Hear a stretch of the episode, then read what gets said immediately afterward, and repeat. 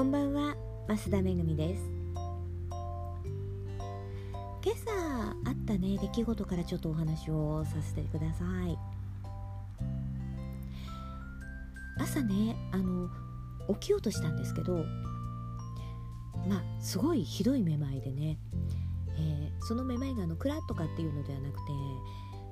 どこが天井でどこが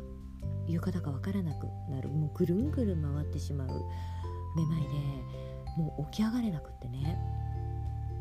で慌ててちょっとスマホを開いたんですけどもうぐるんぐるん回ってるからもちろん文字も読めないんですよね。でもあ今はもう大丈夫なんですけどね。どうしようかと思ってというのがあの20年ぐらい前に同じようにねぐるんぐるん回ってしまうめまいになった時に、えー、まあ、病院も連れてってもらわないと行くことができなかったしその家事もねしばらくできないような状態になったことがあって、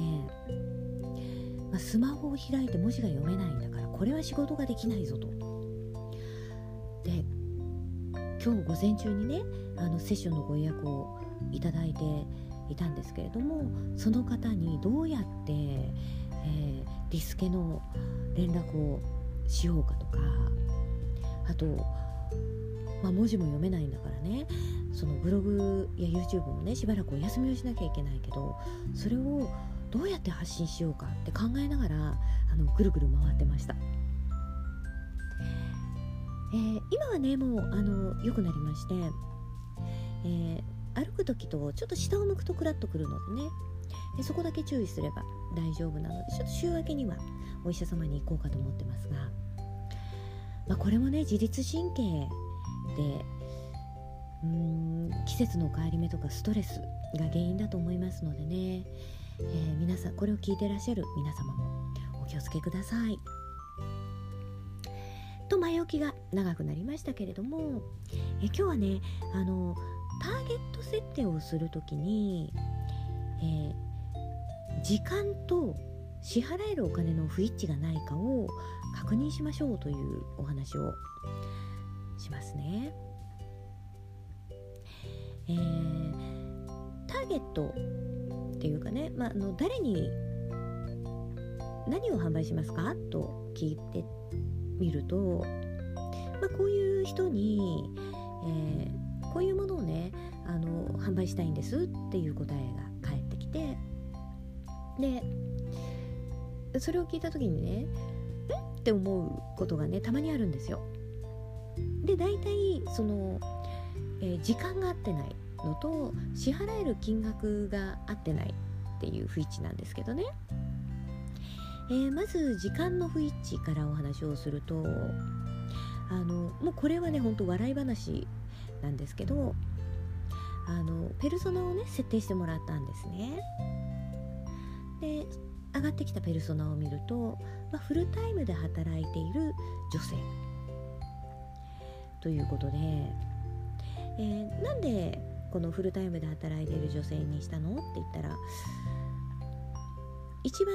その自分がね自由に使えるお金があの多いんじゃないか。っていうことだったんですけどうんそうだね。でもあなたのお店は朝10時オープンの夕方6時閉店だよね。っていうことは土曜日しか来れないからあれか週1の営業になっちゃうよね？みたいな話をしてね大爆笑したことがあったんですけど、えー、最近ではねあのフルタイムで働いていて副業で何かを始めたいっていうご相談も来るようになりました。でまあ副業で動ける時間といったら平日の夜とかね土日になるわけですよ。そうなるとまあその時間に、えー、来てくださるお客様の層っていうのはねある程度こう絞られてきますよね。なのでねその、えー、ターゲット設定する際にまずね時間の不一致がないかっていうのを確認してください。えそれからね次に支払えるお金の不一致の話なんですが、えー、これもね前にあった話でその自分はね、えー、プチプラで素敵なコーコーディネートをねご提案するのが得意だと。でプチプラコーデのご提案を仕事に販売していきたいという話だったんですけれども、えー、プチプラコーデをあえてしなくてはならないというかするのはねどんな人でしょうっていう話なんですよ。えー、高いお洋服よりも安いお洋服が好き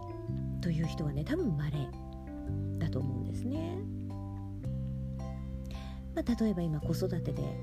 あの自分がね自由に使えるお金があまりないから自分のものにはお金をかけられないからあのプチプラのお洋服しか買えないんですっていう方もいらっしゃると思いますしあとはえーと、全くねファッションに興味がなくてもう洋服はいいんですユニクロでっていう人もいると思うんですね。でそのねどちらも、えー、ファッションにお金を払わない払えないって分かります？そのねプチプラしか今は、えー、買えないんですっていう人がそのコーディネートを人にお願いするためにまず払うお金ないですよねそれから、えー、ファッションに興味がないだから安いあのユニクロでいいんだっていう人ファッションに興味がない人に、えー、ファッションに対してお金を払わすってすごい大変なことですよね。